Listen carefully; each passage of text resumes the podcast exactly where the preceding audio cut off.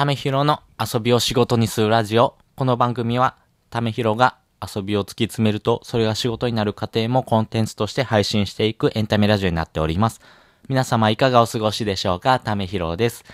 いや午後のですね、えー、まったりとした配信もですね、続けていこうと思っておりますんでね、えー、ぜひよかったら聞いてみてください。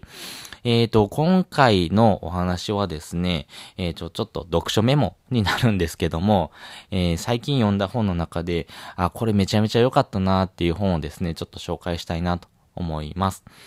えっ、とですね、私が、あの、おすすめしてる本はですね、えー、何やったかな。あ、予想通りに不合理という本ですね。これめちゃめちゃ良くてですね、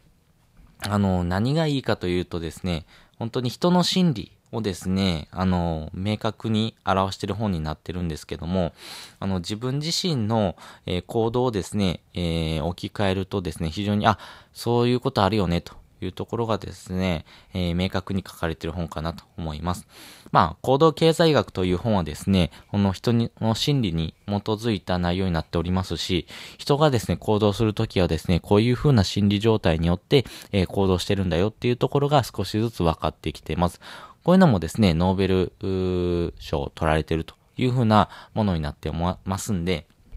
この行動経済学というところもですね、あのー、いろんなことを特に、ビジネスは、この行動経済学が切っても切り離せないものになってますんで、そこを学んでいくとですね、あの、より仕事の質もそうですし、そこからのビジネスへの転換もしやすくなっていって、まあお金を稼ぐというところにもつか、つながっていくと思いますんでね、あの、ぜひこういう本ですね、読んで学んでもらいたいなと思います。で、学んで、えー、よかったなというところがありまして、それがですね、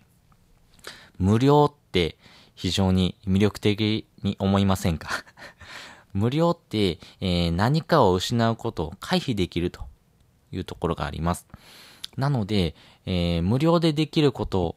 よりも少しお金を払った方が得することって世の中にいっぱいあるんですけども、人はですね、えー、無料で、えー、できること、要はですね、無料だとちょっと劣ることの方が、えー、手に取りやすいというところがあるというのが分かってきています。なので、えー、無料でできることっていうところはですね、本当に、えー、明快で、えー、ちょっと、なんでしょうね。あの、人のハードルを非常に下げる。要は、無料でできることっていうところから始めてみませんか？無料でできる、え、登録とかですね、本当に無料診断とか、無料でできることって世の中にいっぱい溢れてるんですね。なので、無料は何かを失うことを回避できるというとこがありますんで、まずはですね、この無料登録というところの、え、導入をですね、どのようにしていくか。まあ、ここがですね、結構ポイントになってくるなというふうに思いましたね。あの、無料でできること。まあ、そういうところをですね、えー、自分のビジネスに紐づけていくとですね、非常に人が集まりやすい。要は集客がしやすくなってくるというところがありますんで、あの、こういうところをですね、えー、考えながら、えー、ビジネスに転用していくといいなと思ってますし、あの、アフィリエイトとかですね、まあそういうふうなお金を稼ぐやり方っていうところもですね、えー、朝、えー、話なんかもちょっとさせてもらったんですけども、まあそういうところもですね、合わせてですね、あのー、この転用に使えるなというふうに思いましたんでね、あの、自分自身の学びをですね、どんどん上げていくために、えー、読書というのをですね、使ってもらえたらいいかなというふうに思っております。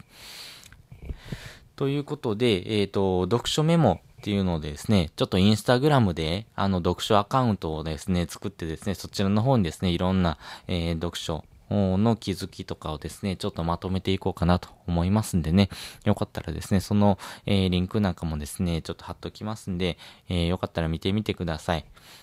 まあ、あの、読書をですね、することで自分自身のですね、学びにもなりますし、こんな形でアウトプットすることで、えー、自分自身の記憶にもですね、定着しやすいと。